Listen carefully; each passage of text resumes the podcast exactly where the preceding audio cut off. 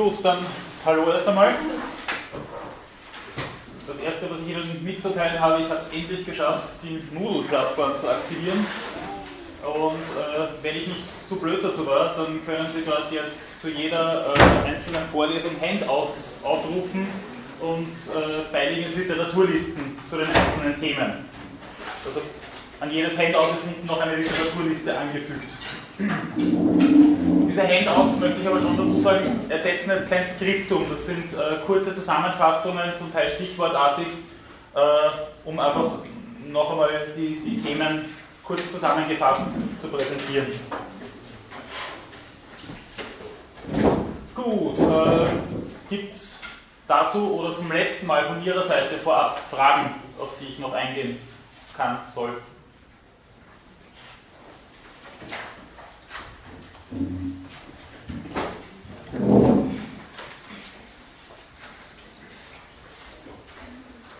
Gut, wenn dem momentan einmal nicht so ist, dann äh, gibt es jetzt wieder die unvermeidliche ergänzende Zusammenfassung zum letzten Mal. Danach werde ich mich noch kurz äh, mit ein paar Überlegungen zu den sogenannten Anomalien im Kontext medizinethischer Erwägungen auseinandersetzen und dann ein neues Thema beginnen, nämlich das Ende des Lebens im Zusammenhang mit Medizin und Medizinethik. Gut, das letzte Mal ist es darum gegangen, äh, sich damit auseinanderzusetzen, dass innerhalb der Medizin die Diagnosen ein, wie ich gemeint habe, ambivalentes Tool darstellen. Also ein Instrument, das sich nicht in seiner Instrumentalität erschöpft, sondern dass es darüber hinausgeht. Und dass diese Diagnosen einerseits äh, konstatiert werden, also gefunden werden, andererseits aber auch bis zu einem gewissen Grad konstituiert werden, also erfunden werden. Bernhard Weidenfels, das ist ein Phänomenologe, äh, den Sie sich jetzt in dem Zusammenhang nicht unbedingt zu merken brauchen, also Bernhard Weidenfels,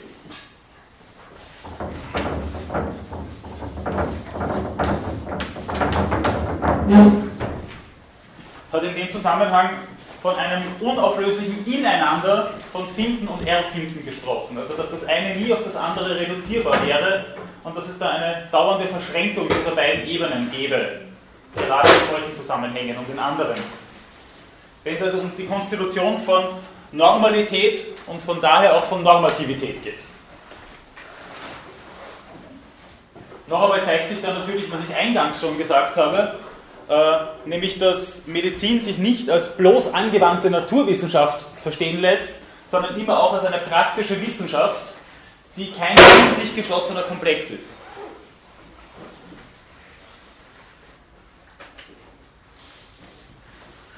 Und was sich von daher auch erklären lassen sollte, oder erklären wäre schon zu viel gesagt, äh, dass es nämlich ein Ineinander äh, von Normalität von konstituierter Normalität und Normativität gibt. Dazu werde ich gleich noch ein bisschen mehr sagen.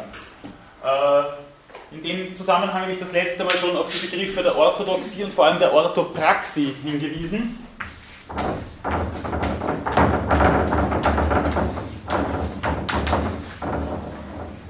Nämlich, dass die Handlungsfelder und die Felder zwischenmenschlicher Auseinandersetzung in einer Gesellschaft immer auch dadurch mitstrukturiert sind, was wir als normal anerkennen und dadurch gewisse Normativitäten auch ins Werk gesetzt werden. Das heißt nicht, dass jede äh, Kleinigkeit des zwischenmenschlichen Umgangs oder auch äh, äh, des öffentlichen Raumes durch Gesetze geregelt werden muss, aber dass es dennoch so etwas gibt wie äh, Usancen, Gesetzmäßigkeiten, die man nicht einfach hintergehen kann oder die man nicht einfach unterwandern kann die also wirkmächtig sind und dadurch natürlich auch äh, die Möglichkeit eröffnen, dass Menschen, die als anormal, in welchem Zusammenhang auch immer, beschrieben werden, dass die stigmatisiert werden oder vielleicht marginalisiert werden.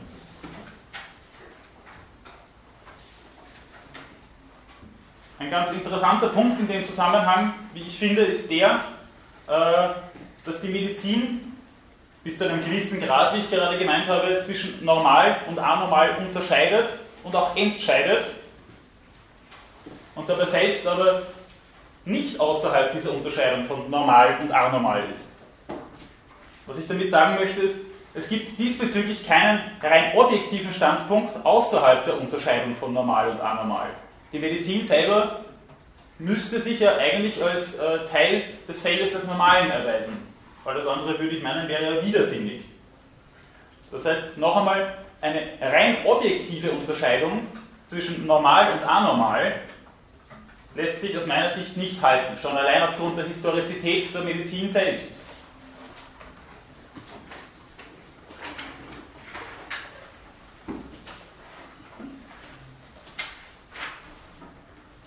Eine weitere Ambivalenz, von der ich das letzte Mal auch schon gesprochen habe, sehe ich darin, ähm, dass Verhaltensweisen als anormal, vor dem Hintergrund äh, medizinischer Kontexte, als anormal klassifiziert werden äh, und damit einerseits, und das bemerken wir auch immer wieder positiv, äh, nicht mehr in Kategorien der Moralisierung oder der Juridisierung verhandelt werden. Das heißt, Menschen, die sogenannte Anormalitäten dann aufweisen, wie auch immer diese beschaffen sein mögen, ich habe das letzte Mal das Beispiel von ADHS gebracht, äh, man könnte jetzt auch von Suchterkrankungen beispielsweise sprechen, dass diese Menschen dann nicht mehr oder weniger oft oder weniger extrem aufgrund ihrer Verhaltensweisen und Verhaltensdispositionen marginalisiert oder stigmatisiert werden. Also ein fast schon triviales Beispiel, was sich in den letzten wenigen Jahrzehnten geändert hat im Umgang mit Suchtkranken, ist, würde ich meinen, schon augenfällig. Also da wird zumindest der Tendenz nach doch versucht, auf Therapie statt auf Strafe zu setzen. Solche Menschen werden auch nicht mehr bloß als willensschwach abgestempelt, sondern es wird eben die Sucht als eine Krankheit aufgefasst. Und bei Kindern, die am sogenannten ADHS, also am Aufmerksamkeitsdefizit und Hyperaktivitätssyndrom leiden, wenn man so möchte, werden dann nicht mehr als Zappel-Philipp oder bloß als Störenfried betrachtet, sondern als pathologische und mithin behandlungsbedürftige Fälle. Das heißt, insofern verändert sich dann natürlich auch die Normalität und Normativität in diesem Zusammenhang. Und das natürlich nicht nur auf negative Art und Weise. Ein Behandlungsbedarf ist etwas anderes als, jetzt einmal salopp gesagt, ein Bestrafungsbedarf, weil jemand aufgrund seiner Verhaltensweisen was nicht, den Unterricht stört.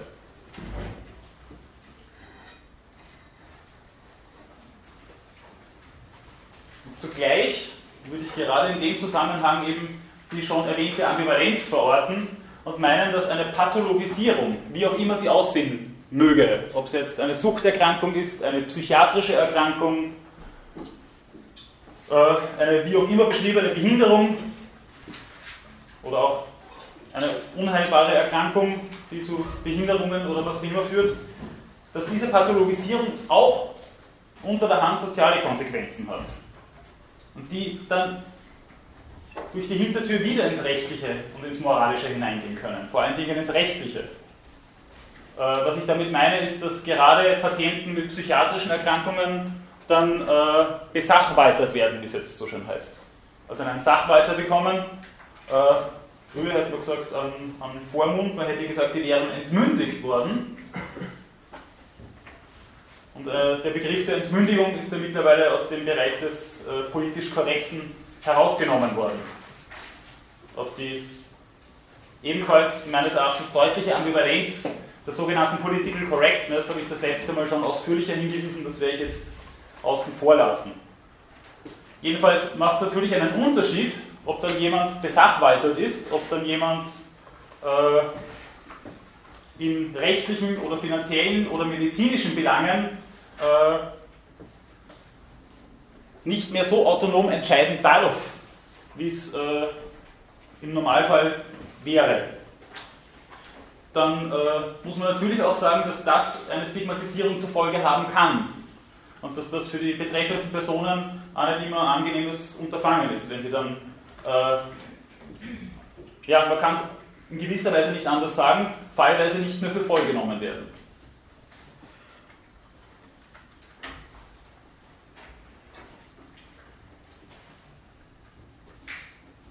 Und dass im Zusammenhang mit Diagnosen und auch offensichtlichen Einschränkungen äh, Leute als pathologische Fälle behandelt und einfach abgestempelt werden, das lässt sich, wie ich meine, auch mit, äh, mit einem anderen Umgang, der sich zum Beispiel in dem Umgang mit Suchterkrankungen oder mit ADHS zeigt, äh, wie soll ich sagen, lässt sich auch dann nicht immer einfach mit anhalten.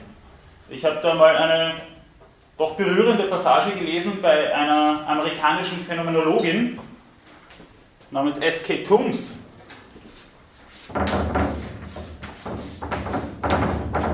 Auch die müssen Sie sich jetzt nicht unbedingt merken. Äh, diese S.K. Toombs ist, äh, wie gesagt, eine amerikanische Philosophin, die aufgrund einer Autoimmunerkrankung im Rollstuhl sitzt. Und sie hat sehr eindringlich eine Begebenheit geschildert, bei der sie mit ihrem Mann unterwegs war und äh, eine Zufallsbekanntschaft die ganze Zeit im wahrsten Sinne des Wortes über ihren Kopf hinweg mit ihrem Mann gesprochen hat und dann auch Fragen gestellt hat wie Can she walk? Also kann, kann sie nicht gehen oder wie ist das mit ihr? Äh, bis der Mann dann irgendwann mal gesagt hat, no, but she can talk. Äh, ja, in gewisser Weise absurd und abstrus und äh, ja, nötigt einen ein Lächeln ab. Andererseits, wenn man sich versucht, in die Situation dieser Dame hineinzuversetzen, dann merkt man schon, was dafür auch Machtstrukturen und Machtgeschehnisse im Hintergrund wirksam sind, von denen habe ich das letzte Mal schon geredet, die man auch nicht eindeutig steuern kann. Ich würde auch meinen, dass es sogar schwierig wäre, diese Zufallsbekanntschaft, von der ich gerade gesprochen habe, äh, da jetzt in jeder Hinsicht dafür verantwortlich zu machen, dass sie dann diese Rollstuhlfahrerin da äh, schneidet, einfach weil das Verhaltensweisen sind, die uns in gewisser Weise auch nicht jederzeit verfügbar sind. Jeder hat seine blinden Flecken im Verhalten zu anderen, würde ich meinen. Und die Sprache gibt uns ja diesbezüglich auch immer so schöne Hinweise. Wir sprechen ja davon, dass es wichtig ist und notwendig ist, als Mitglied der Gesellschaft auf eigenen Beinen zu stehen. Eine Vielzahl vergleichbarer Redewendungen werden Ihnen wahrscheinlich auch gleich einfallen.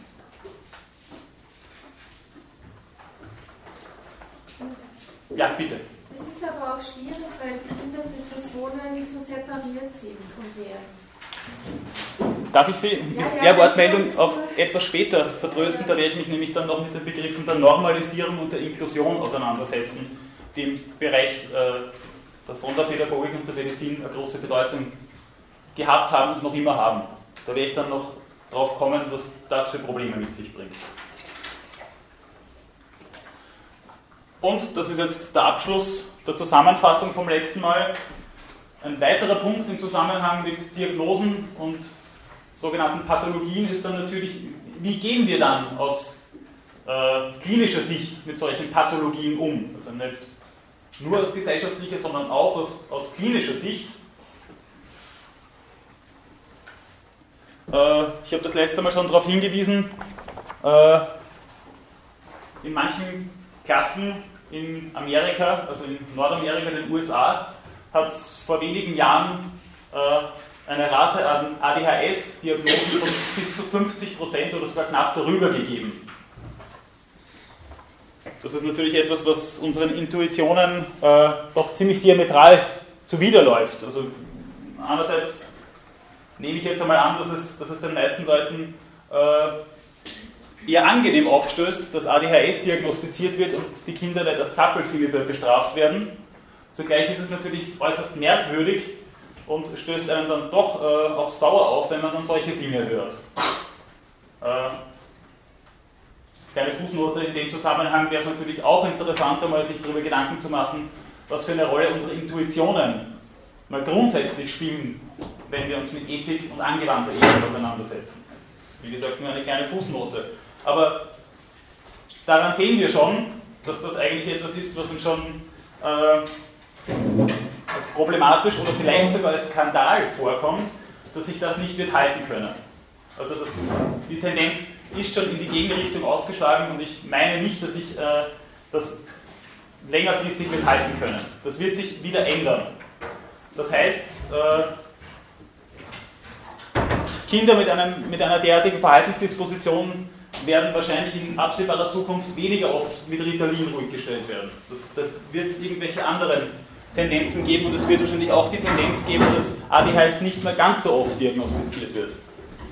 Was ich damit sagen möchte, ist, dass sich sowohl innerhalb des klinischen Kontextes als auch im äh, Umfeld dieses, äh, dieses klinischen ähm, gewisse Werthaltungen und Normativitäten und Normalitäten als historisch und als historisch kontingent, als variabel erweisen. Das heißt, es gibt so eine Art Double Bind zwischen Diagnose und äh, Umgang mit diesen Diagnosen, die sich dann im Verhalten, aber auch in gesellschaftlichen Anschauungen über die je betreffenden Menschen niederschlagen. Gut, nachdem ich nun mit meiner Zusammenfassung vom letzten Mal am Ende bin, gibt es dazu jetzt noch irgendwelche Nachfragen? Irgendwas, was Ihnen da jetzt noch gekommen ist oder gefehlt hat oder noch unklar geblieben ist?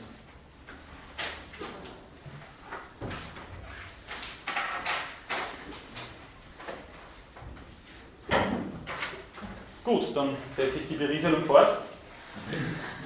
Ähm,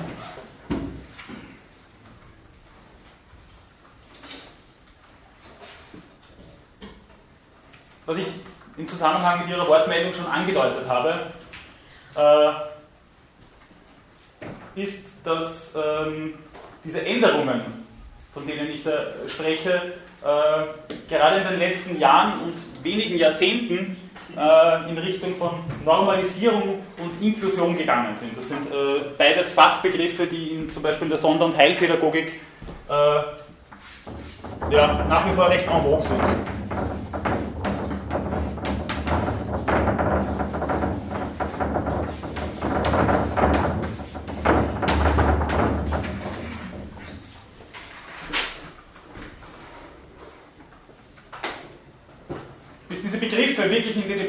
Debatte eingegriffen haben, hat, wie ich schon meinen würde, zumindest einen, über einen längeren Zeitraum von äh, ja, so 150 bis 200 Jahren, man kann das bei Foucault sehr gut nachlesen, in Büchern wie Wahnsinn und Gesellschaft oder die Geburt der Klinik. Das hat einen relativ langen Zeitraum gegeben, in denen Menschen mit Behinderung oder psychiatrischen Erkrankungen äh, normalerweise, also im Normalfall exkludiert worden sind. Das heißt, in sogenannten Zucht- oder Tollhäusern untergebracht worden sind, wie das damals geheißen hat, in den klassischen Irrenanstalten und so weiter.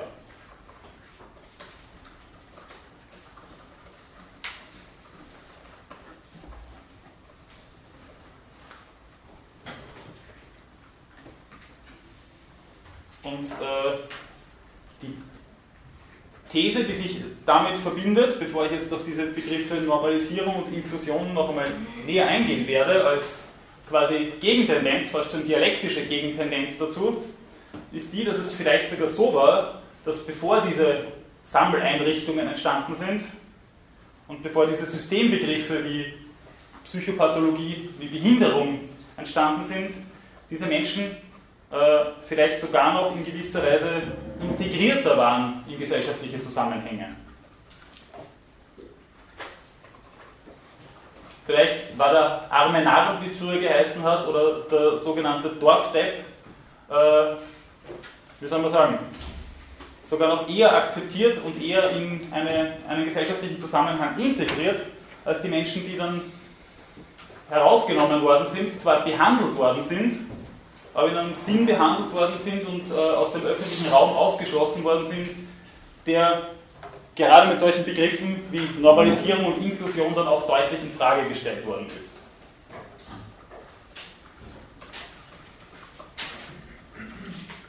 Die Nachwirkungen äh, dieses, äh, vielleicht sollte man sogar sagen, Systems einer, einer gezielten Unterbringung solcher Menschen äh, würde ich meinen, sind heute noch in großer Deutlichkeit zu spüren. Das ist, wie es mir scheint, dann so etwas wie ein Loch im Netz der Erfahrung des sogenannten Normalmenschen. Ich bin jetzt der Meinung, dass es einen reinen Normalmenschen gibt, aber dass es so etwas wie, ein, äh, wie eine Normalität der Wahrnehmung, der Erfahrung von sogenannten Anomalien gibt. Und da würde ich meinen, ist gerade durch diese Praxis ein Loch im Netz dieser Erfahrung entstanden, die, und das wirkt eben wie gesagt noch heute nach, äh, einerseits zu Phantasmen geführt haben. Wie stellt man sich jemanden vor, der an einer Psychopathologie leidet? Wie stellt man sich einen Schizophrenen vor? Äh, und ich möchte nicht wissen, wie viele Leute sich jemanden mit Schizophrenie so vorstellen, dass er eine gespaltene Persönlichkeit äh, aufweist und sich womöglich mit sich selber unterhält. Also wie viel weiß man über solche Menschen und die Probleme, die sie im Alltag haben und die Merkwürdigkeiten, die im Umgang mit ihnen auftauchen könnten.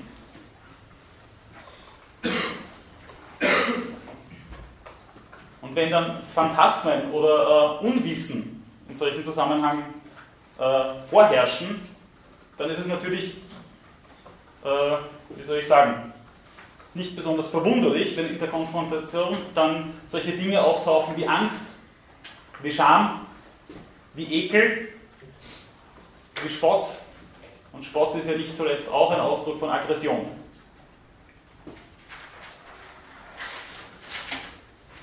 Und das eben nicht deswegen, weil der normale Mensch, äh, wie gesagt, ich glaube nicht, dass es den normalen Menschen gibt, aber weil äh, ein Mensch mit einer durchschnittlichen Erfahrung von solchen Anomalien, äh, dass er sie wahnsinnig böse ist oder sie mit dem, äh, mit dem nicht auseinandersetzen möchte, sondern weil eine adäquate Antwort auf solche Erfahrungen, ein adäquates Antwortmuster auf solche Erfahrungen einfach nicht sedimentiert ist.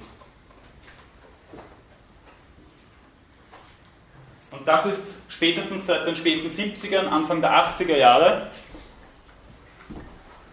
ähm, als Thema ethische Reflexion in diesem Zusammenhang entdeckt worden, wodurch vor allem in Skandinavien, äh, aber auch in den USA und in Mitteleuropa die Begriffe der Normalisierung und der Inklusion aufs Tapet gekommen sind. Die Gewalttätigkeit einer solchen Exklusion dieser Menschen äh, aus dem öffentlichen Raum mit allen Problemen äh, wurde versucht, mit diesen Begriffen nicht nur zu reflektieren, sondern natürlich auch in gewisser Weise zu beheben und dagegen zu wirken.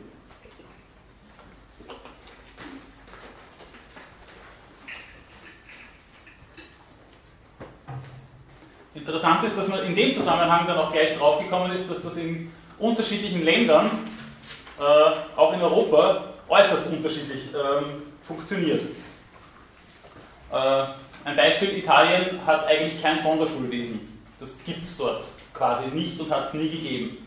Die Kinder sind äh, auch mit schwereren Behinderungen äh, auch äh, schon in den 50er, 60er Jahren, da natürlich noch weniger, aber versucht worden zu integrieren ins normale Schulwesen. Das hat es bei uns äh, kaum mal gegeben und es gibt jetzt noch die ganzen Debatten darüber, ob das Sonderschulwesen abgeschafft werden soll oder nicht oder inwieweit äh, das Sonderschulwesen beschränkt werden soll.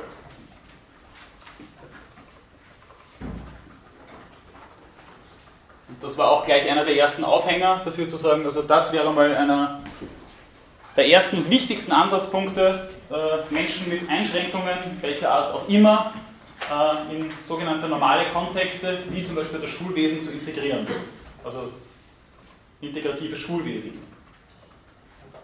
Das nächste, was in dem Zusammenhang dann aufgetaucht ist, auch stringent von dem her, etwa die Integration in den sogenannten primären Arbeitsmarkt sehr viele, äh, oft auch wenig eingeschränkte Personen sind bis heute in sogenannten Beschäftigungstherapien. Und damals hat man versucht, endlich einmal anzuleihen, dass diese Menschen auch in den sogenannten primären Arbeitsmarkt integriert werden. Äh, ja, in Österreich ist es mittlerweile so, dass in äh, Firmen ab 25 Mitarbeitern mindestens eine Person angestellt sein muss, die offiziell als behindert eingestuft ist. Äh, und das heißt dann, ab je weiteren 25 Dienstnehmern wäre es verpflichtend bei einer Penalandrohung, äh, dass jeweils mindestens ein Mensch wieder mit Behinderung eingestellt wird.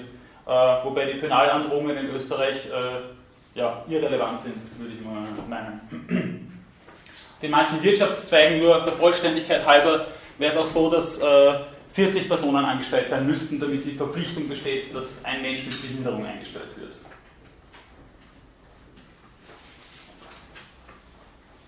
Das wären also die ersten Schritte, um zu sehen, äh, wie man diese Menschen in einen äh, öffentlichen Zusammenhang integrieren kann und dadurch äh, versuchen könnte, diese Orthopraxien, wie sie aufgrund dieser Ausschließungstendenz sich eingeschlichen haben, wieder zu verändern und zu unterwandern.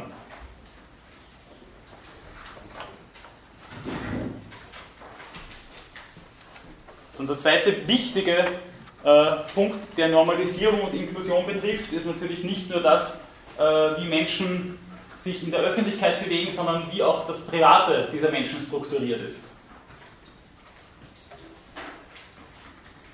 Also was es seit den 80ern und dann vor allem in den 90er Jahren gerade in Österreich gegeben hat, waren die berühmten Psychiatrieausgliederungen. Eine Konsequenz dieses Umgangs. Sehr viele nicht nur psychiatrische Patienten, oft auch nur mit äh, sogenannten leichten psychiatrischen Defekten, sondern auch behinderte Menschen und oft auch in erster Linie nur sogenannte lernbehinderte Menschen, also mit einer leichten äh, geistigen Beeinträchtigung, die auch durchaus lesen und schreiben lernen könnten, wurden in Psychiatrien untergebracht. Also am Otto-Wagner-Spital in, in Wien ist bis 2000 das selber noch mitbekommen, bis 2007, glaube ich, äh, hat es dort noch Pavillons gegeben, wo Menschen mit Behinderung untergebracht worden sind und dort gelebt haben. Äh, und die wirklich nur fallweise dann in den öffentlichen Raum, also in die Stadt nach Wien reingekommen sind. Also die sind dort untergebracht worden und mit einem Schlüssel von 1 zu 5 verwahrt und weniger betreut worden. Äh, das ist mittlerweile äh, sowohl aus ethischer, aus moralischer und auch aus rechtlicher Sicht nicht mehr haltbar. Das hat man aufgrund dieser, dieser Paradigmen versucht zu unterbinden. Die Menschen sind dann in kleinere Einrichtungen gekommen. Äh, und es ist auch der Versuch unter, unternommen worden, diese Menschen äh, in Tagesstrukturen zu integrieren, wo dann Wohn- und Arbeitsplatz getrennt worden sind. Also auch das etwas, was unter dem Paradigma der Normalisierung und Inklusion äh, durchgesetzt worden ist.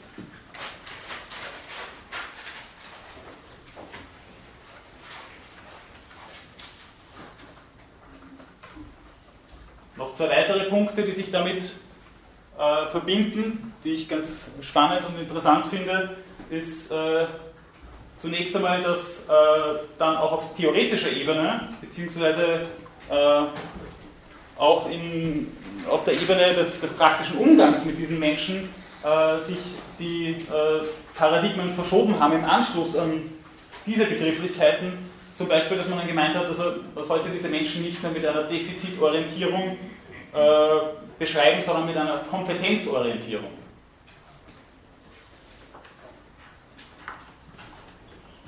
Ich habe im Zusammenhang mit Peter Singer zum Beispiel schon darauf hingewiesen, dass es ja äh, sich bei Behinderung nicht um etwas handelt, was sein soll. Sonst wäre der Kontergan-Skandal kein Skandal und sonst wäre Behinderung nur eine andere Form der Normalität. Aber da gibt es doch so etwas wie eine Einschränkung. Problematisch wird das, wenn man diese Einschränkung als das Pass pro Toto nimmt wenn man dann anfängt, die Leute über ihre Einschränkungen nur noch zu definieren. Und da ist eben der Versuch gemacht worden, über Begriffe wie Kompetenzorientierung äh, einen, ein anderes Bild und einen anderen Umgang mit diesen Menschen ins Werk zu setzen. Und gerade so etwas wie eine Kompetenzorientierung, würde ich meinen, legt sich ja ohnehin von der wirklichen Erfahrung mit Menschen mit Behinderung nahe. Es gibt ja, und das ist ja jetzt auch äh, in gewisser Hinsicht trivial, übernormale Kompensationsmuster. Jeder hat schon davon gehört, dass äh, zum Beispiel blinde Menschen äh, sehr viel durch ihr Gehör kompensieren können. Äh, ich habe das selber mal erlebt bei einer jungen Frau, die ich betreut habe. Die ist ohne Augen geboren, also die hat nicht einmal Augäpfel gehabt, also die hat nie gesehen, blind geboren und war darüber hinaus relativ stark geistig behindert. Und die hat es aber geschafft, also selbst wenn man draußen mit der spazieren gegangen ist, äh, sich aufgrund des Gehörs äh, so zu orientieren, dass sie, dass sie wirklich 20 cm neben, einem, neben, einem Straßengraben gegangen ist und die wäre dann nie runtergefallen. Die hat genau gehört, wo sie gegangen ist. Oder ich habe die, weiß ich nicht, manchmal in Abständen von ein, zwei Monaten dann wieder gesehen und ich bin bei der Tür hineingegangen, habe womöglich neue Schuhe angehört und die hat sofort gewusst, wer da kommt. Ich meine, solche Dinge, äh, davon hat man ohnehin schon immer wieder gehört. Ja? Aber daran lässt sich ja zeigen, dass eine, eine Reduktion dieser Menschen auf, auf das je konkrete Defizit was ist, was ihnen in keinster Weise gerecht werden kann. Auch das war der Versuch, der sich mit Begriffen äh, Normalisierung und Inklusion verbindet. Diese Menschen anders von ihrer Kompetenz her oder vielleicht auch in ihrer Ganzheit zu betrachten und aufgrund dessen äh, ähm, Grundlinien auch für die Praxis mit ihnen abzuleiten. Und ein letzter Punkt, auch das seit den 70ern, 80ern, äh, die Andersheit, die uns also durch Menschen mit Behinderung oder mit äh, psychiatrischen Erkrankungen begegnet, äh, hat einen besonderen Stellenwert, zum Beispiel wenn es äh, um die sogenannte Arbrüt geht. Da ist plötzlich entdeckt worden, es gibt so etwas wie eine Outsiderkunst. Es gibt eine Ausdruckskompetenz äh, von Menschen mit, äh, mit Behinderung und auch von Menschen mit, mit äh, gerade mit Schizophrenieerkrankungen, die in dem Zusammenhang, also der besonderer Wert eingeräumt wird. Äh, ich weiß nicht, ob Sie jetzt die Plakate zufällig in letzter Zeit gesehen haben von August Waller. Das ist ein ganz, ganz berühmter Protagonist der sogenannten, Gugging, sogenannten Gugginger Künstler. Da hat es eine Psychiatrieeinrichtung in Maria Gugging gegeben bis vor einigen Jahren. Äh, anderer bekannter Mann aus dem Zusammenhang wäre Johann Hauser. Diese Künstler sind von Leon Navratil, einem österreichischen Psychiater, den schreibe ich auf, weil auf den komme ich auch zurück, betreut worden.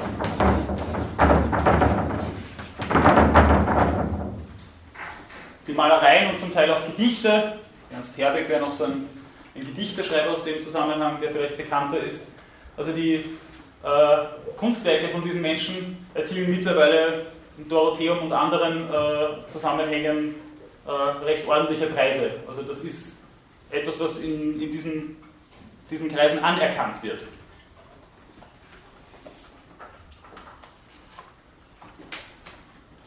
Und genau durch diese Punkte, die ich gerade aufgezählt habe, scheint es so, als würde sich dieses Loch im Netz der Erfahrung, von dem ich vorhin gesprochen habe, schon langsam oder aber sicher, ähm, wie soll ich sagen, mit Gewebe oder mit Fleisch füllen.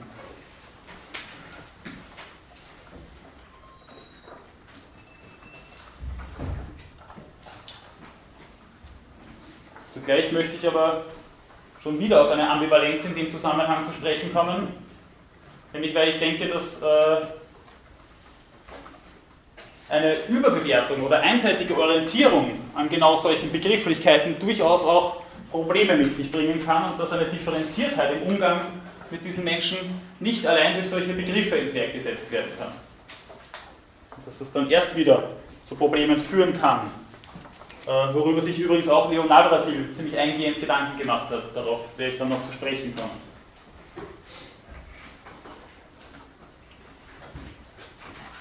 Was ich nämlich damit verbinden kann, wenn versucht wird, diese Menschen einmal per se äh, ins öffentliche Leben in eine Orthopraxie und Orthodoxie zu integrieren, ist äh, die Möglichkeit eines Zwangs zur Integration und zur Normalisierung.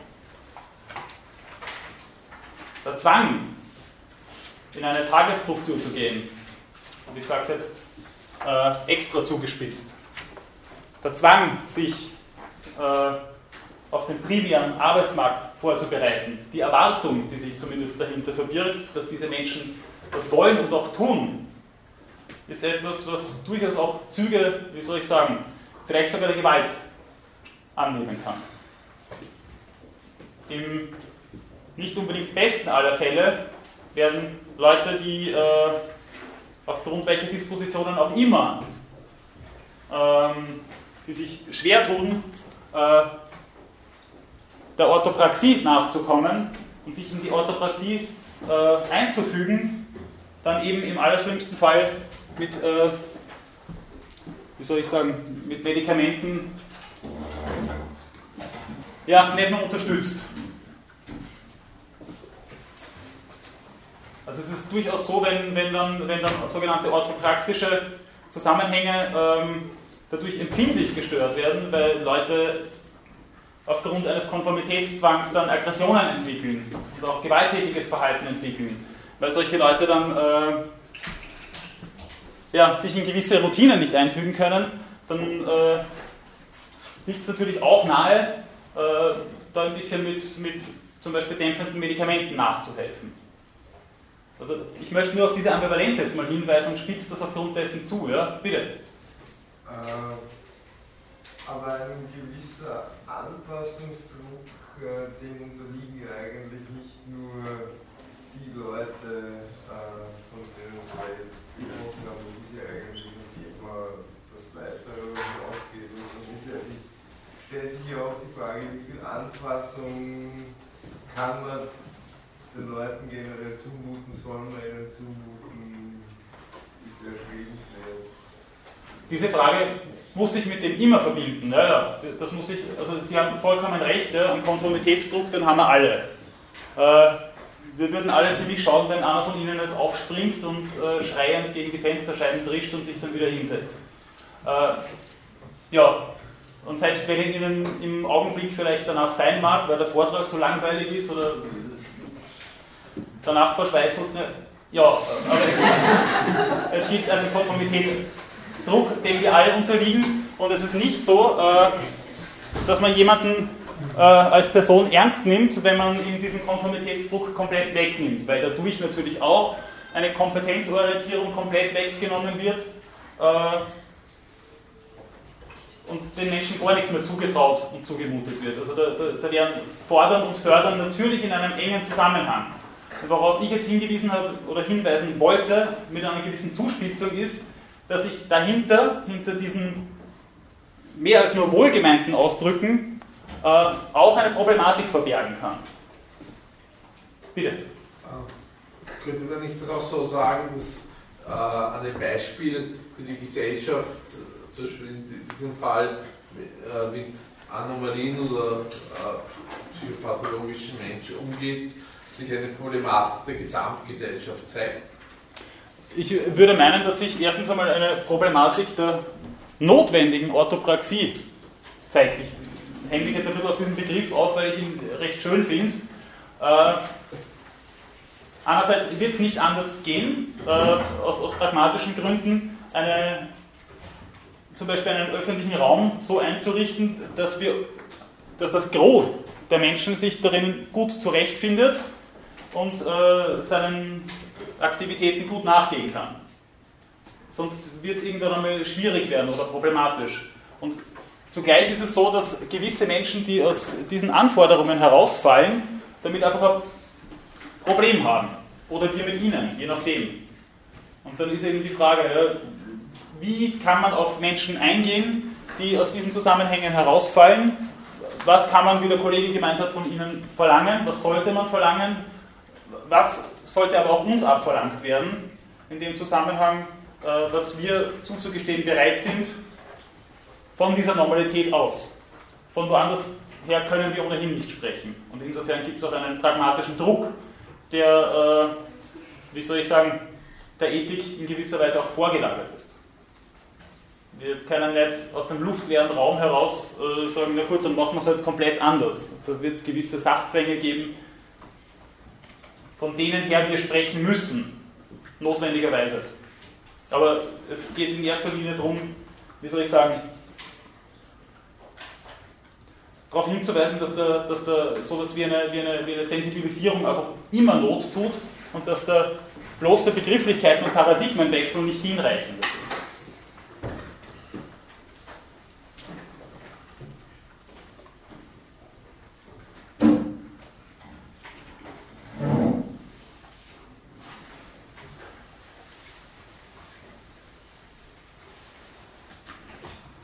In äh, eine ähnliche Richtung aber doch anders, äh,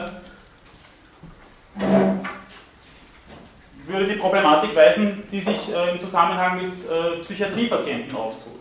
Auch da hat man versucht, die Einrichtungen kleiner zu machen, die Leute nicht irgendwo, so wie es in Wien eine lange, lange Zeit der Fall war, da draußen am Starhof äh, im Otto-Wagner-Spital unterzubringen, sodass sie schon mal aus dem öffentlichen Raum exkludiert sind.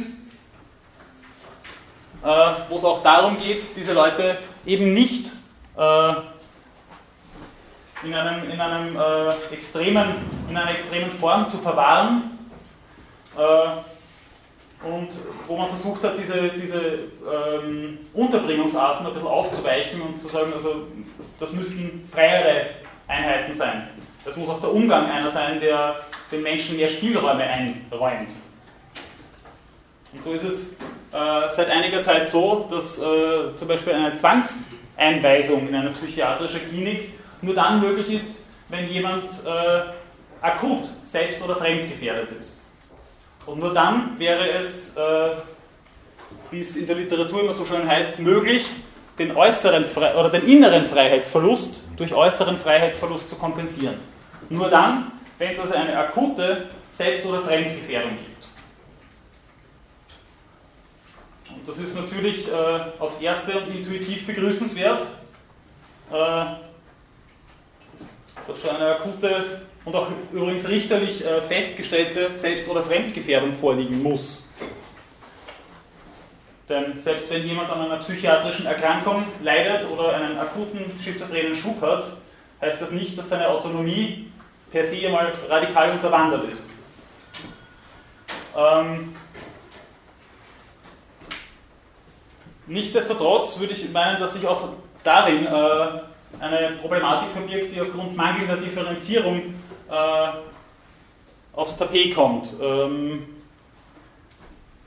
Menschen, die äh, zum Beispiel einen Wahn aufweisen, äh, deren Urteilsvermögen ist zwar intakt einerseits, aber dennoch unterwandert durch die Erfahrungen, die sie machen. Das heißt, er kann in jeder Hinsicht logisch denken, macht aber Erfahrungen, die äh, die allermeisten von uns nicht teilen würden. Äh, und damit rationalen Argumenten zu kommen, ist äußerst schwierig. Ich habe, wie gesagt, selber auf einer psychiatrischen Station äh, gearbeitet und die absolute Faustregel war dort, wer gegen den Wahn anredet, wird in den Wahn integriert. Also da, da kommen Sie mit rationalen Argumenten natürlich nicht durch. Ähm, das heißt, wenn fehlende Krankheitseinsicht und damit verbundener Leidensdruck äh,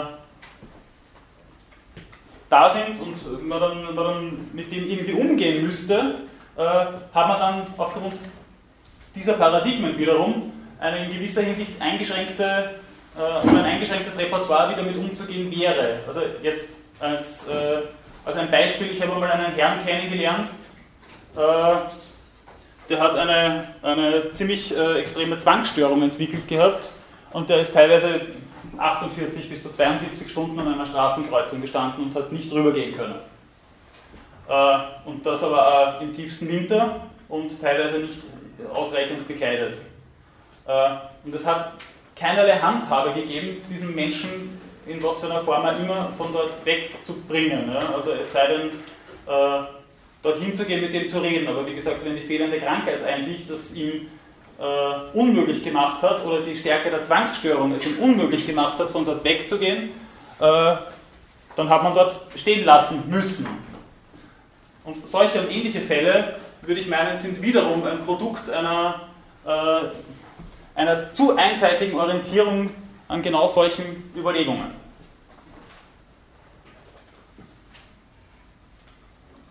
Und ein letztes Beispiel, das sich damit verbindet, äh, aus dem Bereich der Sinnesbehinderungen ist das der sogenannte, ich weiß leider immer noch nicht, wie man es ausspricht, äh, das tut nämlich jeder anders, Cochlea-Implantate. Ich weiß nicht, wer von Ihnen schon davon gehört hat.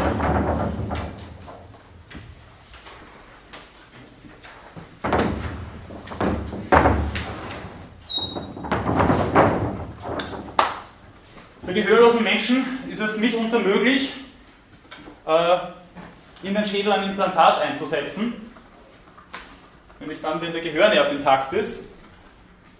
aber zum Beispiel im, im Innenohr selbst etwas kaputt ist. Äh, und dadurch ist es möglich, äh, diesen Menschen ein Gehör zu verschaffen, das vielleicht nicht hundertprozentig so funktioniert wie bei uns, aber das dennoch äh, praktikabel wäre. Und auch da hat man gemeint, das wäre ein super Instrument für die Normalisierung äh, gehörloser Menschen. Und damit hätte aufs Erste wahrscheinlich auch niemand gerechnet. Es hat eine vehemente Gegenwehr von gehörlosen Verbänden dagegen gegeben, dass Kindern und auch Erwachsenen solche Implantate eingesetzt werden. Äh, nicht zuletzt, ich weiß nicht, vielleicht kennen Sie Helene Jarmer, die Nationalratsabgeordnete, die Gehörlose in Österreich. Auch die hat sich dafür stark gemacht, dass diese Cochlea-Implantate, wenn dann nur in Ausnahmefällen implantiert werden. Da ist dann auf einmal darauf aufmerksam gemacht worden, dass dieses Erfahrungsfeld, äh, in diesem Fall eben gehörloser Menschen, eines ist, das einfach anders und vielleicht sogar inkompatibel anders mit unserem Erfahrungsfeld strukturiert ist. Dass es da einen Erfahrungsraum gibt, der eben ohne auditive Reize auskommt, aber einer eminenten, starken, körperlich-visuellen Kommunikation äh, unterliegt. Und diese Menschen äh, begreifen ihre eigene Situation und ihre eigenen Strukturen als eigenen Kulturraum. Und aufgrund dessen ist auf einmal sogar ein Begriff wie der Audismus aufs Tapet gekommen. Also diese Leute haben dann wirklich gesagt, sie finden es diskriminierend,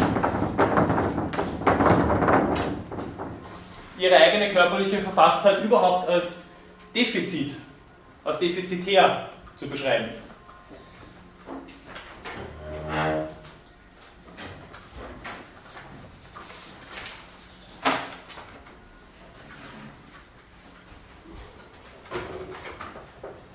Also da ist auf einmal klar geworden, ähm, dass das, was wir als Orthopraxie oder als Normalität verstehen, nicht unbedingt erstrebenswert per se ist.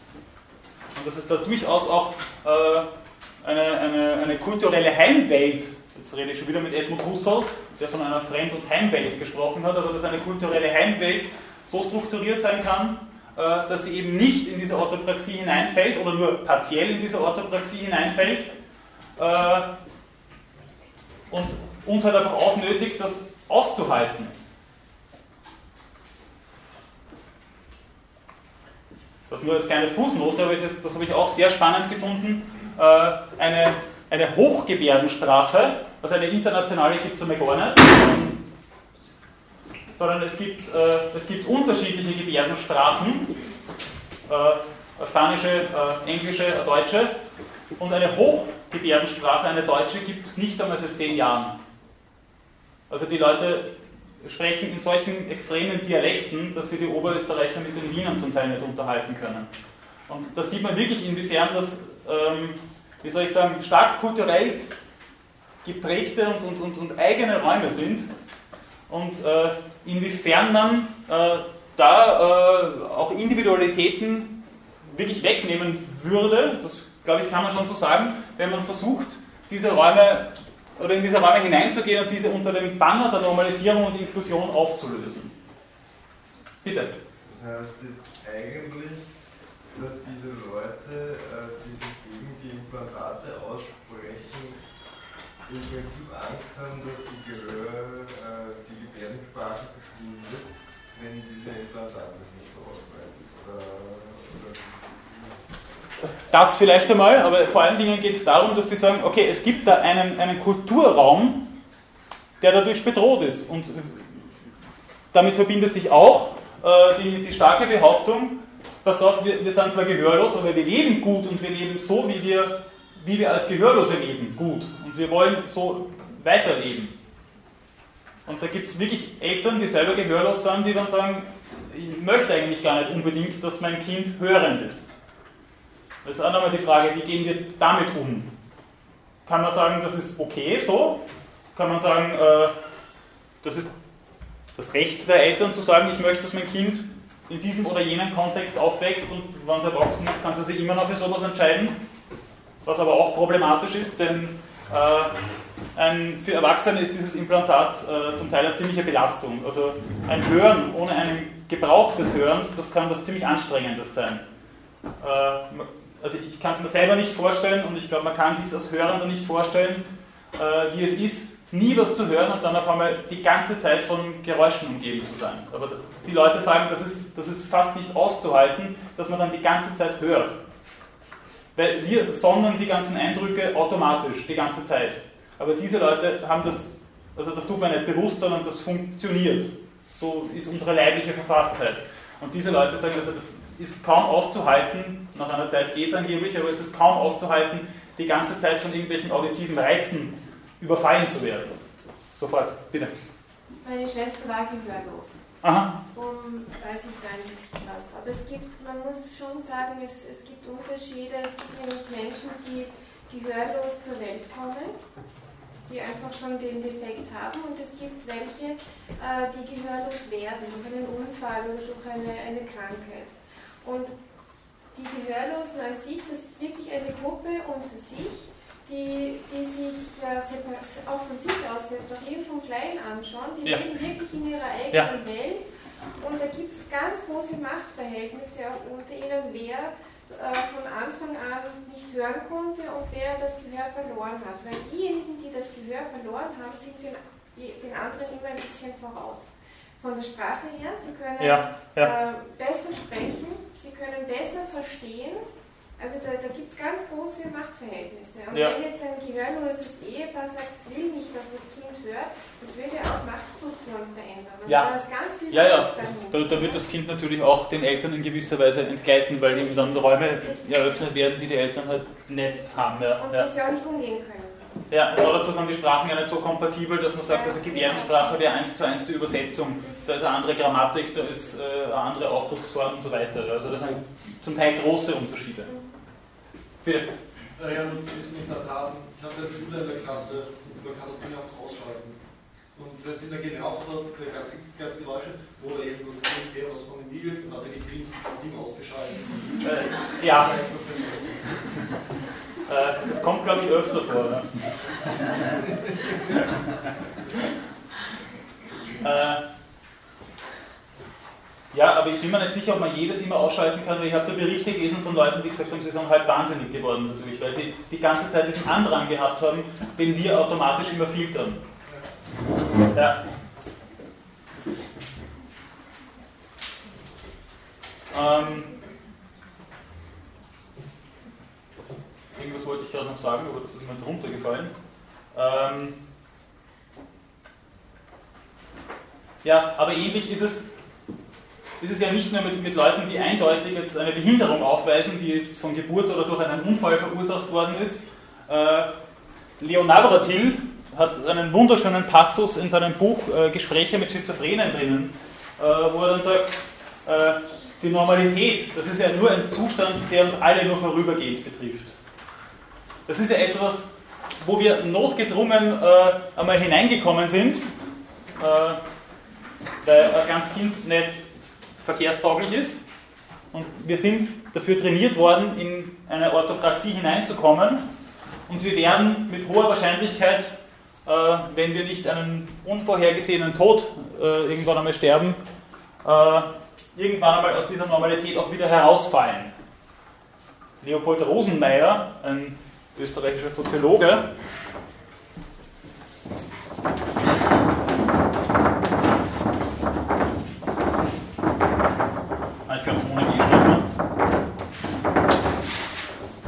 hat dieses wunderschöne Schlagwort von den jungen Alten und den alten Alten geprägt. Ich glaube, es ist ohnehin intuitiv schnell klar, was er damit gemeint hat. Andererseits gibt es diese rüstigen alten Menschen, äh, die wir in der Werbung finden und die äh, sich möglichst an unseren Lifestyle orientieren sollen und die eigentlich nur auf dem Papier alt sind. Und dann gibt es die Menschen, die halt dann äh, mit unterschiedlichen Erkrankungen, mit unterschiedlichen Formen der Degeneration zu kämpfen haben und die dann erst wieder in gewisser Weise aus der Normalität herausfallen, aus dem öffentlichen Raum herausfallen und äh, denen man mit einer unreflektierten Normalisierung oder Inklusion wahrscheinlich auch nichts Gutes tun würde. Und darum hat eben Leon Aberratil gemeint, eben weil die Normalität ein vorübergehender Zustand sei, dass es notwendig wäre, utopische Räume zu schaffen.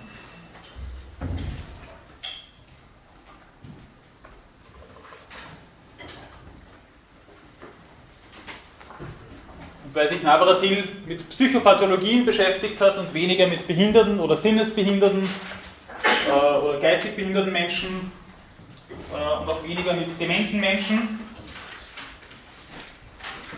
hat er dann in seinem Buch Gespräche mit Schizophrenen auf Seite 23 folgendes Zitat niedergeschrieben. Ich zitiere, ich befürchte nun, dass die Resozialisierung, das ist eben die Normalisierung, dass die Resozialisierung schizophrener Kranker, deren Individualität ebenso gewaltsam beschneiden könnte wie die moralische Behandlung der Irren im vorigen Jahrhundert die Simonsche Arbeitstherapie in den 20er und folgenden Jahren oder heute die chemische Zwangsjacke der medikamentösen Behandlung. Das hat er äh, also Ende der 70er oder Anfang der 80er geschrieben. Ich habe da eine neuere Ausgabe davon. Äh, und damals, ist man, äh, damals waren einfach die, die, Medikamente, mit denen man Schizophrenie bekämpft hat, äh, noch auf einem anderen Status. Das heißt, die Leute waren ziemlich sediert, ziemlich runtergedrückt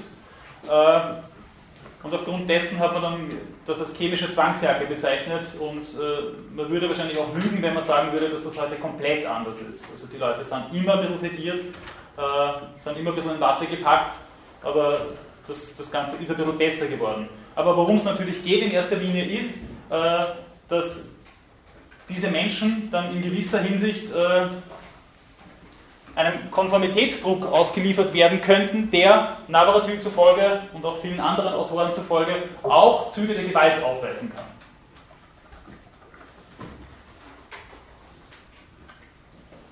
Gut, ja bitte.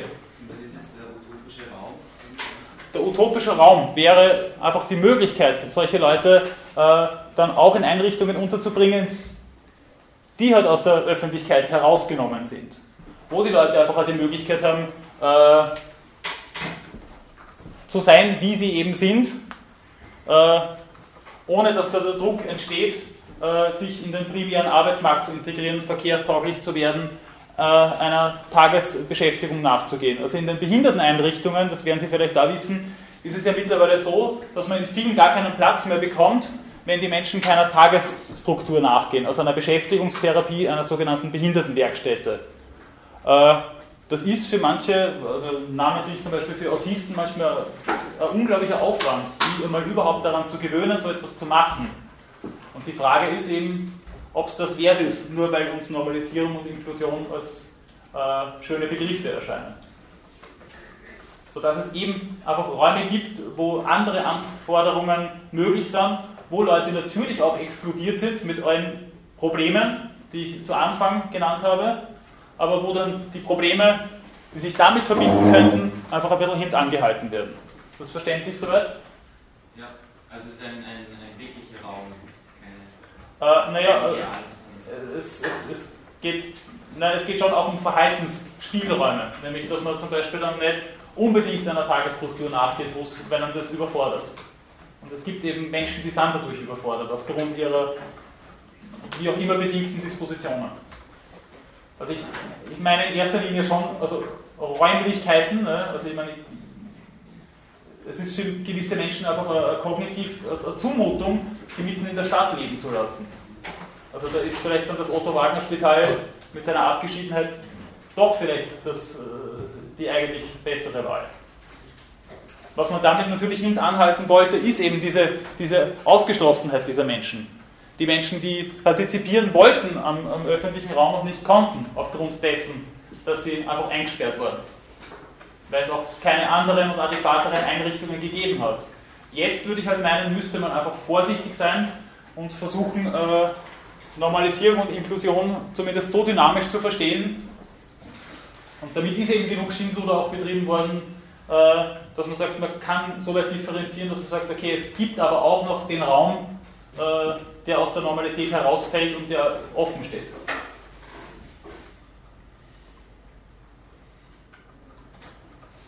Und zwar sowohl physisch als auch dann als Verhaltensraum.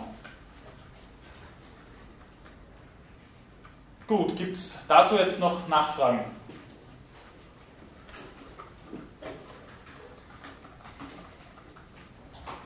Wenn nicht, würde ich dann nämlich jetzt ein anderes, und zwar ganz anderes Thema anschneiden.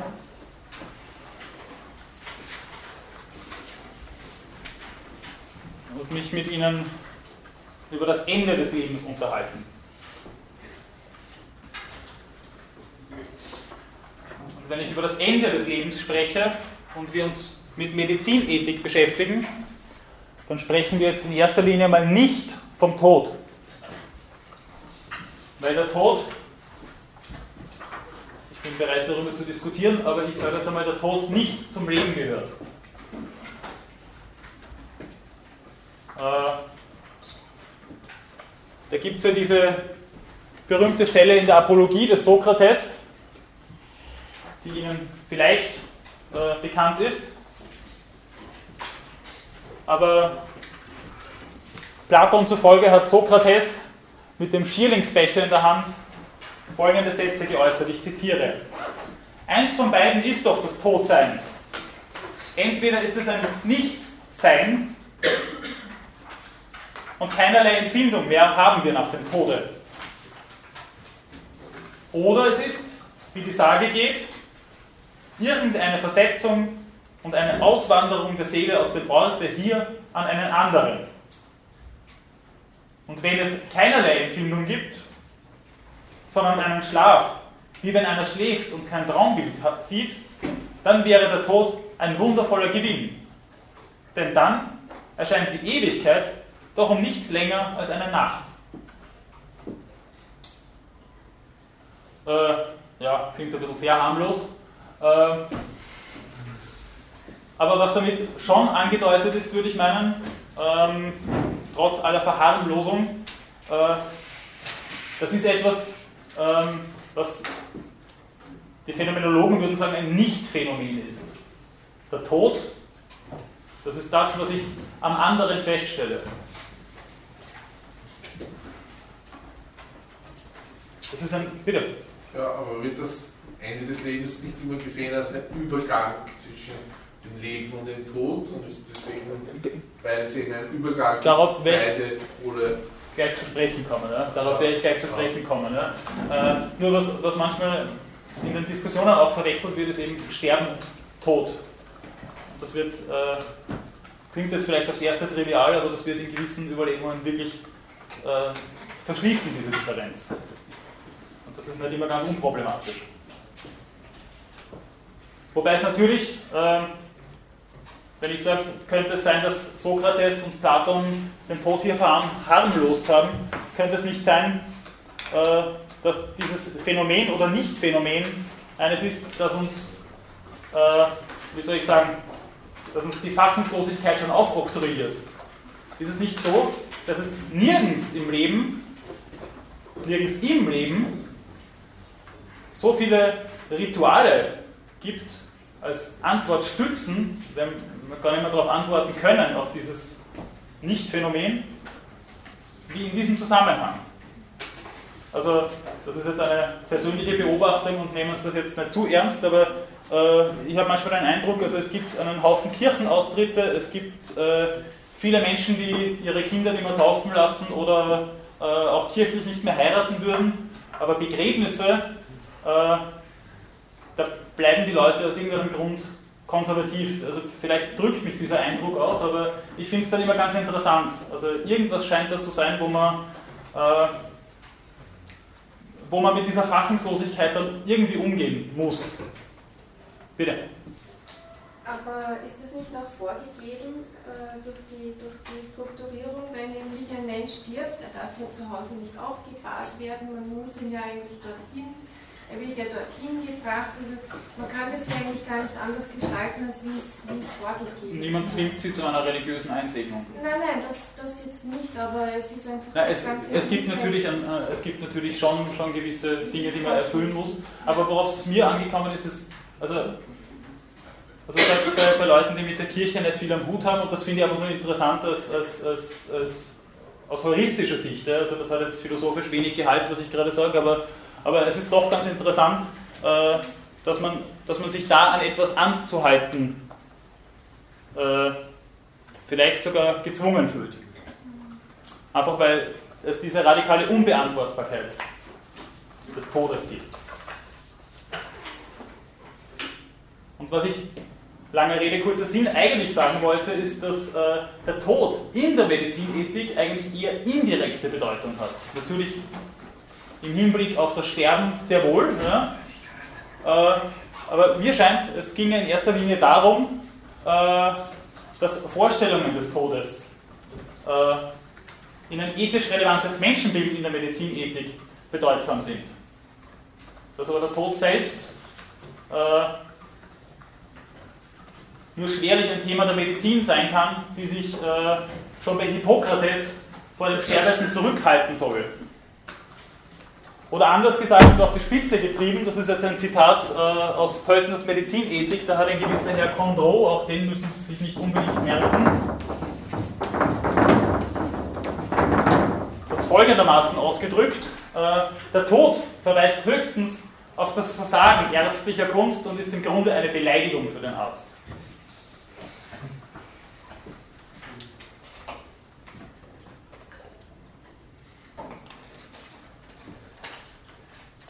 Aber wie schon mehrfach angedeutet, das Sterben ist im Bereich der Medizinethik ein ganz anderes Kaliber.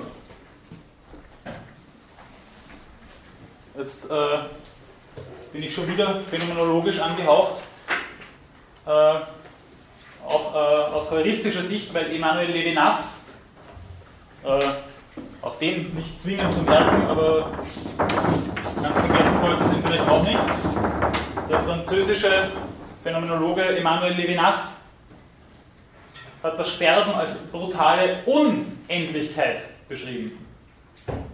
Brutale Unendlichkeit deswegen, weil das Leben während es endet nicht endet.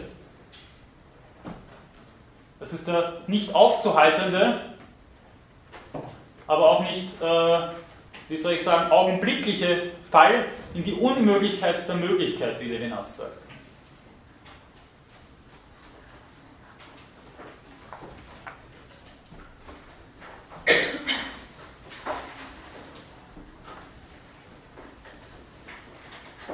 Wann wäre dann das Sterben beendet und der Tod eingetreten? Das würde ich einmal meinen, es gibt eine chronometrische Unwägbarkeit dessen, was wir als Tod ansehen. Das ist natürlich jetzt dann für das Weitere schon relevant. Wann also ist das Sterben beendet? Wann ist der Tod eingetreten? Und die Definition des Todes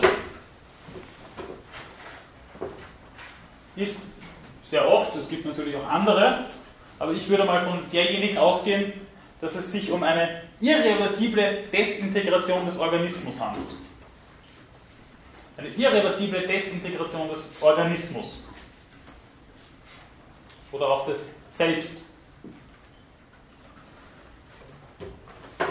Also pathetisch gesprochen, sehen Sie mir das nach, wenn ich jetzt etwas kitschig werde, aber dann ist das Ganze nicht mehr mehr als die Summe der einzelnen Teile. Wenn man es ein bisschen pathetisch, wie gesagt, darstellt.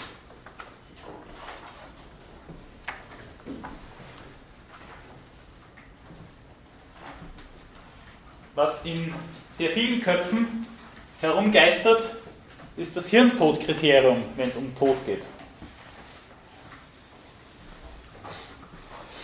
Aber das ist keine Todesdefinition, das ist ein Kriterium. Äh, das würden Neurowissenschaftler, weiß ich nicht, vielleicht ein bisschen anders sehen, äh, oder sogenannte Neurophilosophen, wenn es sowas geben sollte.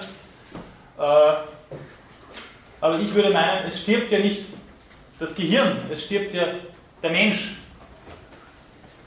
Es ist nicht so, dass wir uns von unserem Gehirn verabschieden und dann vielleicht irgendwas anderes machen sondern es stirbt der je konkrete andere, der individuelle Mensch in seiner psychophysischen Ganzheit.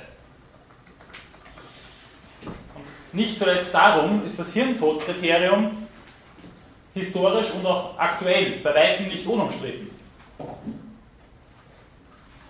Das ist etwas, woran wir uns sehr gewöhnt haben, Äh, das kennen wir von Dr. House über, äh, was gibt es sonst noch für Klinikserien? Das wird einem dort ja dauernd serviert. Äh, ist aber zunächst einmal noch gar nicht so alt. Zumindest nicht in der jetzigen Form und in seiner Gültigkeit. Äh, es geht eigentlich zurück auf ein Ad-Hoc-Komitee in der Harvard Medical School. Also das war wirklich eine anlassbezogene Beratung eines Komitees, die 1968 sich darauf geeinigt haben,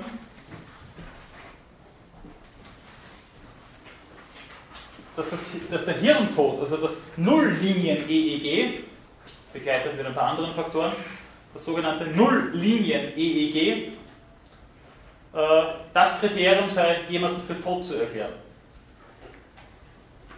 Und das vor einem zweifachen Hintergrund. Zunächst einmal, das ist mittlerweile trivial, damals noch nicht ganz so, ich kann die Herz-Kreislauf-Funktion in vielen Fällen aufrechterhalten, auch bei einem Totalausfall der Großhirnrinde. Das wissen wir. Das heißt, es gibt die Möglichkeit, das Herz und den Kreislauf nicht mehr als Sitz des Lebens zu betrachten. Das ist eine eminente Paradigmenverschiebung. Eine ganz eminente Paradigmenverschiebung. Das ist vielleicht auch einer der Gründe, warum dem Gehirn in heutigen theoretischen Debatten so viel Bedeutung beigemessen wird, dass es eben so etwas wie eine Neurophilosophie sogar geben kann. Und das zweite ist natürlich die Möglichkeit von Organentnahmen. Ich brauche irgendein Kriterium, um das für zulässig zu erklären, dass einem Menschen, der tot ist oder vermeintlich tot ist, Organe entnommen werden. Und dieses Paradigma des Hirntodkriteriums ist äh, gerade momentan jetzt wieder ziemlich in Diskussion geraten. Es gibt seit ein, zwei Jahren in der Schweiz zumindest äh, eine, eine doch äh, sich äh, sogar steigernde Debatte darum, ob eine Organentnahme bei unter Anführungszeichen bloß Hirntoten mit einem 30-minütigen Nulllinie-EEG zulässig sei, weil immer wieder Ärzte von Abwehrbewegungen berichtet haben von diesen Menschen. Und das hat man auch vorher gewusst, also diese Leute äh, sind, sage ich sehr flapsig, angezählt, aber nicht ausgezählt. Und man weiß nicht, also man kann es einfach nicht mit Sicherheit sagen, ob diese Abwehrbewegungen bei Organentnahmen einfach äh, neuronale Reflexe sind oder ob es da sowas wie ein rudimentäres Erleben gibt und dadurch diese Menschen dann Schmerz verspüren bei Organentnahmen. Das heißt, äh, was momentan unter P ist, ist entweder eine, äh, eine Revision dieses Paradigmas des Hirntodkriteriums, zumindest in dieser Schweizer Debatte, die ich gerade referiere, oder dass diese Menschen äh, noch einmal äh, unter Vollnarkose gesetzt werden, bevor ihnen Organe entnommen werden.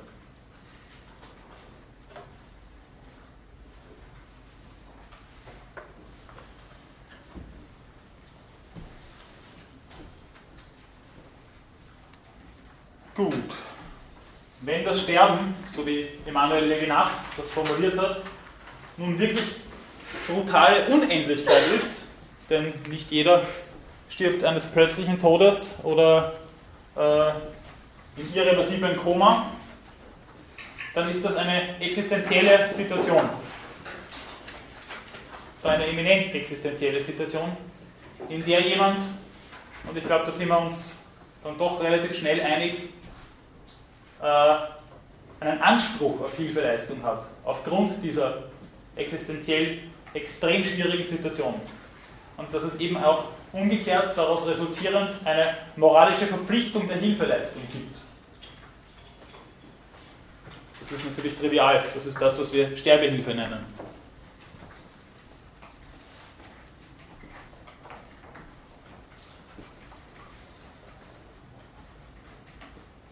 Damit ist aber noch lange nicht ausgemacht, wie diese Sterbehilfe auszusehen hat.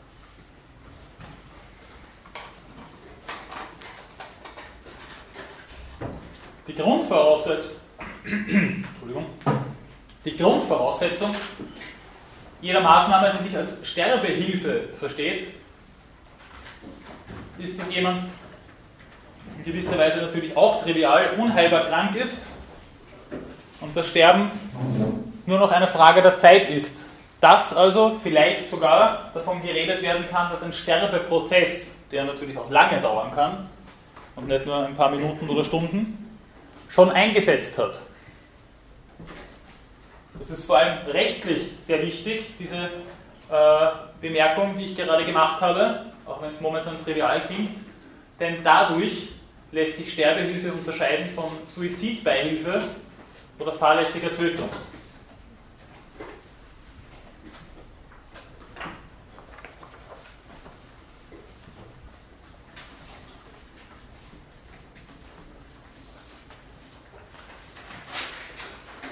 Und jetzt kommt natürlich der Klassiker, wenn es um Sterbehilfe geht.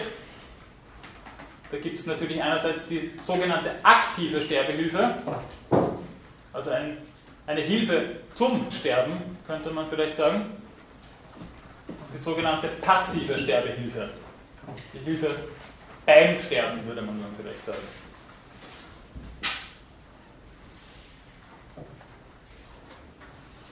Und dann ist natürlich die Frage, wie kann man denn genau unterscheiden, was passiv und was aktiv ist? Woran bemisst sich, ob die aktive Bewegung, die wir ausführen, wenn wir zum Beispiel eine Maschine, eine Herz-Lungen-Maschine abschalten, ob die als aktiv oder passiv in dem Zusammenhang gedacht werden kann.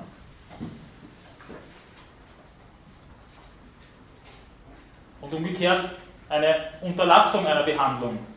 Inwiefern ist denn das passiv?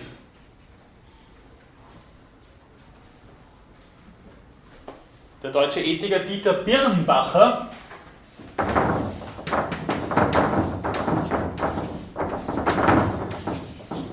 wenn Sie sich mit Ethik und angewandter Ethik auseinandersetzen, wird Ihnen der Herr Birnbacher äh, sicherlich des Öfteren begegnen.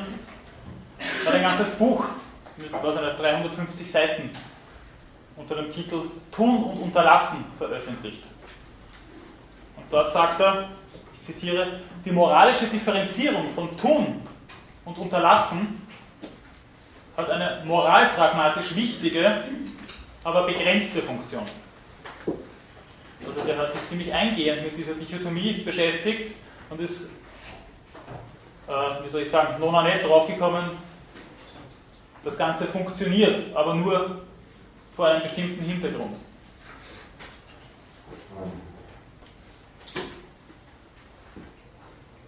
Das Problem ist ja nicht zuletzt, und das habe ich ohnehin schon mehrfach äh, erwähnt, dass der Mensch nicht in der Lage ist, einfach weil das, weil das eine Chimäre ist, weil das eine, eine, eine Illusion ist, der Natur ihren Lauf zu lassen. Und aufgrund dessen ist die Unterscheidung von passiv und aktiv eine, die da Birnbacher natürlich recht, äh, vor allem aus rechtlicher äh, Perspektive, aber auch aus moralischer, in gewisser Weise notwendig bleibt, aber von der wir nicht erwarten können, dass sie eine saubere, objektive Trennlinie darstellt. Bitte. Dazugehören würde aber meiner Auffassung nach die Sterbebegleitung, die schon viel früher ansetzt die aber bis zum Ende durchhält und das ähm, äh, deckt viel stärker den Anspruch auf Hilfeleistung äh, ab. Was ich jetzt als passive Sterbehilfe bezeichne, äh, würde auch äh, diese Sterbebegleitung mit sich wenn das alles, was in einem Hospiz geleistet wird, das hat auch mit Schmerzpumpe, also mit Schmerzbekämpfung, das gehört ja. unbedingt dazu. Ja, da wäre ich, also gerade weil Sie diese Schmerzpumpe jetzt erwähnen, das ist ja etwas, wo dann, wo dann gerade auch, ich komme dann auch noch dazu, diese Dichotomie von passiv und aktiv schon wieder unterwandert wird, weil äh, da durchaus starke Medikamente verabreicht werden, die auch dazu führen können, dass sie lebensverkürzend sind. Und da, da wird dann immer wieder geschrieben, gibt es, also man spricht dann auch, jetzt nehme ich es vorweg, von indirekter Sterbehilfe. Und das ist auch ganz spannend, wenn man mit Ärzten darüber spricht. Äh, da habe ich mit einem mal geredet, der hat gesagt, indirekte Sterbehilfe gibt es nicht. Das, das kann es nicht geben. Ne? Es kann vielleicht sein, dass gewisse Medikamente dann einmal äh, dann äh, das Leben von irgendeinem Patienten um ein paar Tage verkürzen, weil die halt einfach stark sind und aufs Nervensystem gehen oder den Kreislauf belasten. Äh, ja. Aber eine indirekte Sterbehilfe, die man intentional durchführt, gibt es nicht. Dann habe ich mit einem anderen geredet und hat gesagt, in, also indirekte Sterbehilfe bezeichnet ich als aktive Sterbehilfe und das ist Usus in Österreich.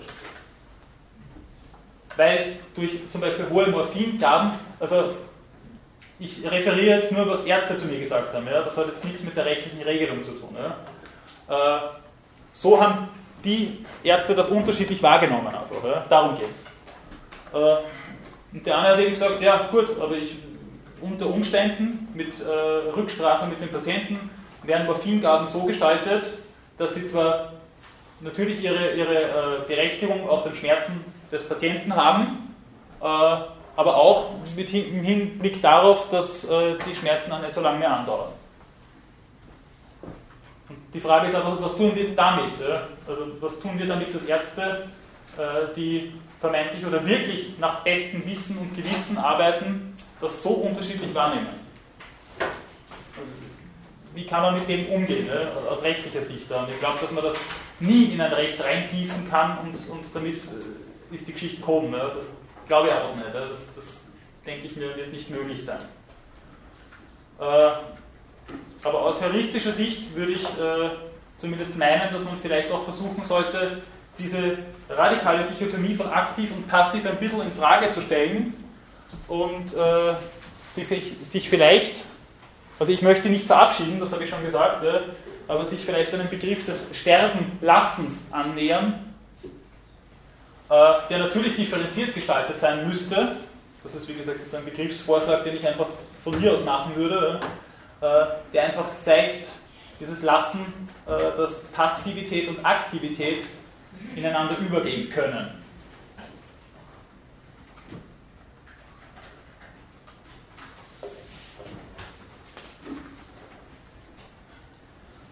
Gut, also was zunächst einmal festzuhalten ist, es gibt diese Unterscheidung von aktiver, passiver und vielleicht mit allem Vorbehalt indirekter Sterbehilfe.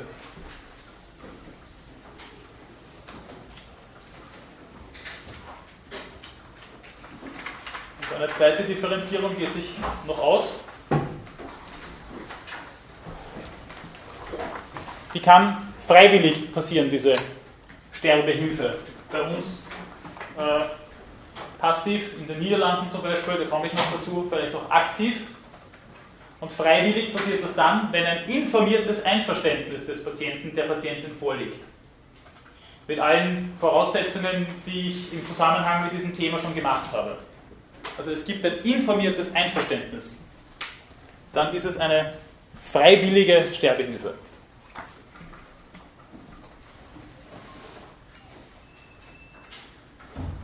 dann gäbe es. Ja, bitte. Kann man die indirekte Sterbehilfe kann man als eine lebensverkürzende Behandlung sehen? Oder? Ja, die Frage ist, gibt es das? Ja? ja? aber grundsätzlich äh, würde zum Beispiel mit der Schmerztherapie einhergehen, dass eine Lebensverkürzung absichtlich in Kauf genommen wird. Also insofern ja. Insofern ja. Das eigentliche Ziel ist nicht nur die Behandlung, sondern vielleicht auch die Lebensverkürzung. Vielleicht auch. Ja? Aber das ist, äh, wie gesagt, vor dem Hintergrund rechtlicher Erwägungen sehr schwierig, das, das auch wirklich klar zu fassen und zu sagen, das ist es. Wie gesagt, ich habe extra darauf hingewiesen, dass Ärzte das extrem unterschiedlich bewerten. Gut, dann wäre es freiwillig, wie gesagt. Äh, wäre auch möglich, dass es unfreiwillig passiert.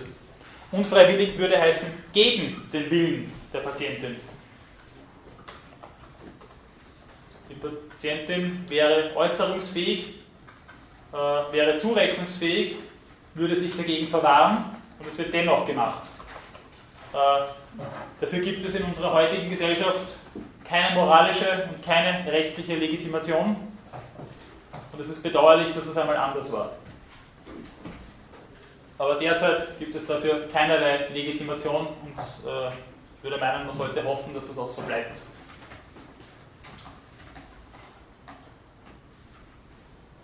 Die dritte Variante wäre die sogenannte nicht freiwillige Sterbehilfe. Und das ist äh, aus ethischer Sicht wahrscheinlich das Problematischste insofern, als dass es die meisten Erwägungen verlangt. Jemand ist nicht einwilligungsfähig und liegt im Sterben.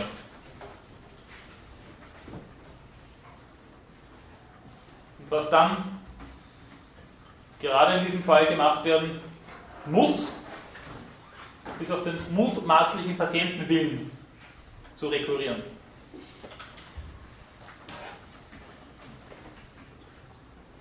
Das heißt, entweder die behandelnden Ärzte wissen äh, zumindest ein bisschen was darüber, wie dieser Mensch gelebt und gedacht hat, oder man fragt die Angehörigen.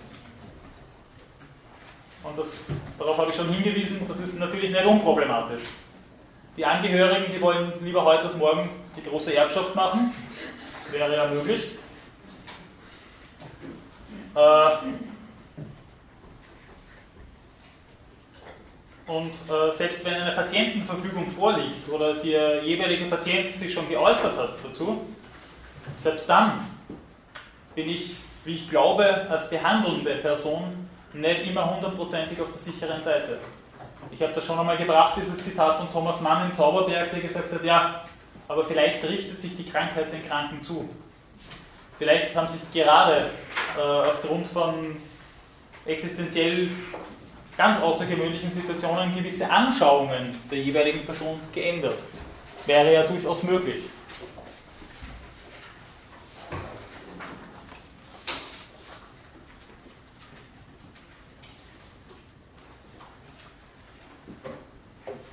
Gut, einen weiteren Punkt fange ich jetzt nicht mehr an. Gibt es noch irgendwelche Nachfragen von Ihrer Seite? Irgendwas, was jetzt noch unklar geblieben ist äh, oder Ihren Widerspruch erregt hat oder äh, Ihren Beifall? Gut, wenn das alles nicht der Fall ist, dann bedanke ich mich für die Aufmerksamkeit. Bis nächste Woche.